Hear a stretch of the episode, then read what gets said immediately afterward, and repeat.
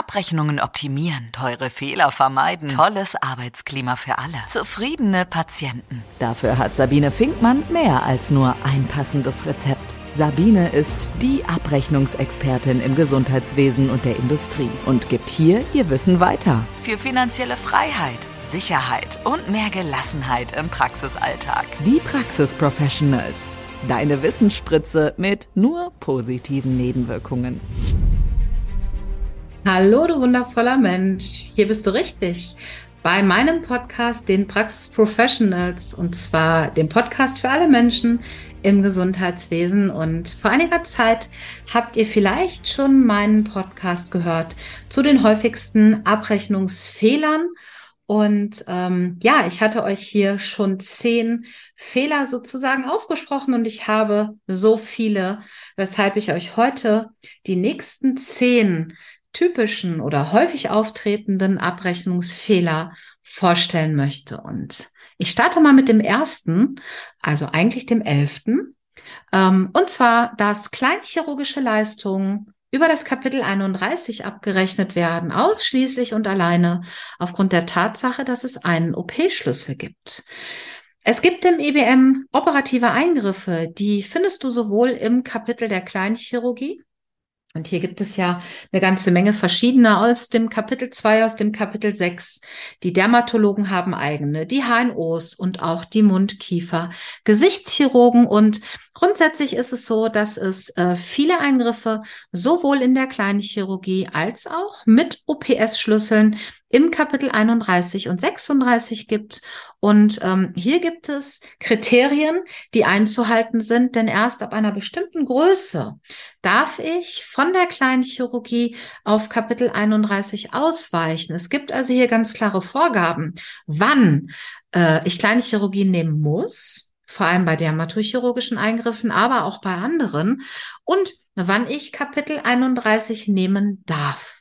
Und das ist total wichtig, damit ich hier äh, nicht falsch abrechne und möglicherweise das Kapitel 31 oder 36 wähle, obwohl dieser zwar vorhandene OP-Schlüssel, aber eigentlich aufgrund der Größe des OP-Gebietes noch gar nicht eingesetzt werden darf. Das war Abrechnungsfehler Nummer uno. Kommen wir zu Abrechnungsfehler zwei. Abrechnung von Gesprächsleistung ohne vorhandene Dokumentation. Die Dokumentationspflicht des Arztes, die ist in ganz vielen Gesetzen und Richtlinien hinterlegt und gerade bei der Abrechnung beziehungsweise Dokumentation von Gesprächsleistungen solltet ihr natürlich darauf achten, dass neben der medizinischen Dokumentation auch natürlich der Grund des Gesprächs die entsprechende ICD-kodierte Diagnose und auch die Zeit, die Gesprächszeit, die ähm, ihr sozusagen mit dem Patienten gesprochen habt, beziehungsweise die Ärzte an der Stelle, dass dies auch in der Patientenakte dokumentiert ist. Fehler Nummer drei keine Dokumentation von Schnittnahzeiten bei operativen Zweiteingriffen. Bei den sogenannten Simultaneingriffen ist es notwendig, eine entsprechende Dokumentation vorzuhalten, denn um einen Simultaneingriff abbrechen zu können, ist eine Schnittnahzeit notwendig. Neben der Schnittnahtzeit brauche ich natürlich den dazu passenden eigenständigen OP-Schlüssel, den operativen Prozedurenschlüssel, kurz OPS-Code und natürlich auch die entsprechende ICD-kodierte Diagnose. Ansonsten ist natürlich die Abrechnung von Zweiteingriffen, sogenannten Simultaneingriffen, schon mal von vornherein gar nicht möglich. Natürlich mache ich auch Seminare zum Thema ambulante Operationen. Wer also mehr zum Thema der ambulanten OPs wissen möchte, herzlich gerne. Aber wartet mal ab, es kommt noch ein Top 4. Da geht es nämlich tatsächlich auch noch, und wir haben auch noch ein paar weitere Punkte, um die Abrechnung ambulanter operativer Eingriffe. Und zwar Top 4. Keine umfassende Dokumentation operativer Eingriffe. Natürlich brauche ich für jeden operativen Eingriff eine entsprechend kleinteilig beschriebene operative Dokumentation des durchgeführten Eingriffs und der zum operativen Eingriff notwendigen operativen Schritte. Und das brauche ich natürlich für jeden operativen Eingriff, egal wie groß und egal, wie klein der ist, das ist tatsächlich zwingend erforderlich Äh, nicht nur aus abrechnungstechnischen Gründen, sondern natürlich auch aus Haftungsgründen. Top 5. Es gibt keine umfassende Dokumentation der praxisklinischen Betreuung. Die praxisklinische Betreuung, das sind zum Beispiel, es gibt noch ganz viele mehr, die 015 10 bis 12. Auch hier brauche ich natürlich, äh, um die Leistungsziffer abbrechen zu können, die Erfüllung der obligaten Leistungsinhalte, aber neben der Dauer der Beobachtung und Betreuung natürlich auch Hinweise, ähm, ja, die nachweisen, dass ich den Patienten beobachtet und betreut habe. Also was habe ich in den vier Stunden, wo der Patient hier bei uns gesessen hat und eine Infusionstherapie bekommen hat, was haben wir da konkret gemacht? Ist ganz oft nicht vorhanden. Schaut noch mal bei euch, dass ihr das bitte ordentlich dokumentiert, ähm, damit euch da nichts passiert. Top 6 gehen wir noch mal ganz kurz in die operativen Leistungen. Natürlich braucht es auch immer einen OP-Bericht.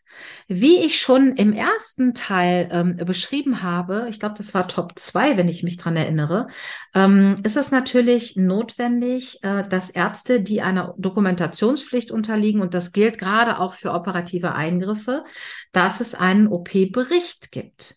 Die Ärzte unterliegen der Oper äh, Dokumentationspflicht und das gilt natürlich auch für operative Eingriffe. Deshalb ist es notwendig, dass sowohl im Kapitel 31 als auch 36 Berichte an den Hausarzt beziehungsweise den Zuweiser gesendet werden, damit dieser natürlich auch weiß, was gelaufen ist und was er möglicherweise in der Folge auch abrechnen kann. Denn der Zuweiser, der möglicherweise die Nachkontrollen durchführt, braucht ja nicht nur den OP-Bericht, sondern auch eine entsprechende Rücküberweisung. Top 7. Die Nichtbeachtung von Abrechnungsbestimmungen. Und hier ist wichtig, dass jede Leistungsziffer im EBM natürlich auch Abrechnungsbestimmungen enthält. Zum Beispiel darüber, was ich tun muss, um eine Leistungsziffer abrechnen zu können, aber auch, wie oft ich eine entsprechende Leistungsziffer am Tag oder auch generell im kompletten Quartal abrechnen kann. Und diese Hinweise, die sollten wir kennen, die sollten wir auch verstehen und lesen können, ähm, ja, damit wir dann auch korrekt abrechnen können. Die Wissensspritze. Top 8. Die Nichtbeachtung von Ausschlüssen zwischen Leistungsziffern. Grundsätzlich gibt es Leistungsziffern, die ich miteinander nicht kombinieren darf. Und deshalb sollten wir natürlich bei der Abrechnung immer darauf achten, welche Ausschlüsse es zwischen unterschiedlichen Leistungsziffern gibt. Das ist vor allem deshalb wichtig, weil wenn ich Leistungsziffern, die nebeneinander nicht berechnungsfähig sind und möglicherweise von dem eigenen Praxissoftware-System nicht gefunden werden, sprich ich habe keinen Fehler bei der Abrechnungserstellung, die aber möglicherweise dann letzten Endes von der KV gestrichen werden. Und damit stimmen vielleicht auch Auswertungen nicht oder Honorarschätzungen je nach Größe einer Praxis oder eines MVZs ähm, ist ja das Schätzen ähm, oder auch Ausrechnen dessen, was wir an Honorar von der KV zu erwarten haben, ein wichtiger Bestandteil. Und wenn ich da natürlich ähm, Ausschlüsse nicht beachte, dann ist meine Schätzung natürlich nicht stimmig. Top 9. Die fehlende Angabe von begründenden Diagnosen. Grundsätzlich gilt, es reicht nicht, eine kodierte Diagnose einzugeben, nur damit die Praxissoftware schweigt. Tatsächlich ist es so, dass jede Leistungsziffer natürlich eine entsprechend begründende Diagnose benötigt. Und es gibt sogar Abrechnungsziffern im EBM, die explizit eine bestimmte Diagnose benötigen, damit die Leistungsziffer überhaupt berechnungsfähig ist. Das ist zum Beispiel in der Gynäkologie so, und zwar bei den Leistungsziffern für die Betreuung einer Schwangeren und auch die weiterführenden sonografischen Leistungsziffern. Zum Beispiel haben wir das in der Allgemeinmedizin bei den Chronikerziffern und dem Chronikerzuschlag. Wir haben es aber zum Beispiel auch im Kapitel 16 ähm, zum Thema Neurologie und Neurochirurgie. Auch hier gibt es Leistungsziffern, die nur berechnungsfähig sind, wenn ich eine bestimmte Diagnose angebe. Und äh, dann haben wir noch natürlich die Psychosomatik-Leistungsziffern oder die Onkologie-Vereinbarung. Auch hier sind die Leistungen zum Teil nur berechnungsfähig, wenn es eine entsprechend passende Diagnose gibt. Bei den onkologischen Ziffern, klar, brauche ich eine gesicherte onkologische Erkrankung, sonst gehen die Leistungsziffern natürlich nicht. Und ich empfehle an der Stelle natürlich immer, ähm, passend zur Abrechnung, dann natürlich auch zu schauen, sind denn die notwendigen Diagnosen eigentlich eingetragen? Und ich weiß nicht, wann du diesen Podcast hören wirst, aber äh, zum 1.7.22 sind dann ja auch noch die ambulanten Codierrichtlinien im ambulanten Setting verabschiedet worden und werden sicherlich auch weiterentwickelt. Ähm, und deshalb kann ich nur anraten, hier aufmerksam zu sein und äh, sich gut äh, vorzubereiten, wie denn die korrekte Kodierung der, der, der Diagnosen vonstatten geht. Und auch hier biete ich regelmäßig Veranstaltungen an. Wer also zum Thema Diagnosekodierung einen Knoten im Kopf hat, ihr könnt euch gerne melden. Ihr könnt auch noch mal in meinen Veranstaltungen schauen. Einige Seminare sind ja auch aufgezeichnet. Ja, und mein letzter Punkt hier für heute Top 10. Ähm, ansonsten eigentlich Top 20, weil wir haben ja schon einen Podcast gehabt zu diesem Thema. Ich habe immer noch Praxen, die keine Testabrechnung durchführen.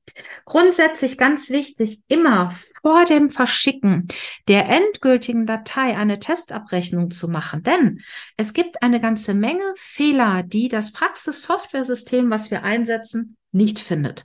Was aber von dem Regelwerk der KV im Rahmen der Testabrechnung nochmal gefunden wird, sodass wir noch Zeit und Gelegenheit haben, die Dinge zu korrigieren, bevor wir die endgültige Version dann tatsächlich an die KV schicken. Daher bitte, bitte schaut euch das an, macht unbedingt eine Testabrechnung. Das ist wahnsinnig wichtig, damit euch nicht Leistungen gestrichen werden, die ihr vielleicht noch hättet korrigieren können.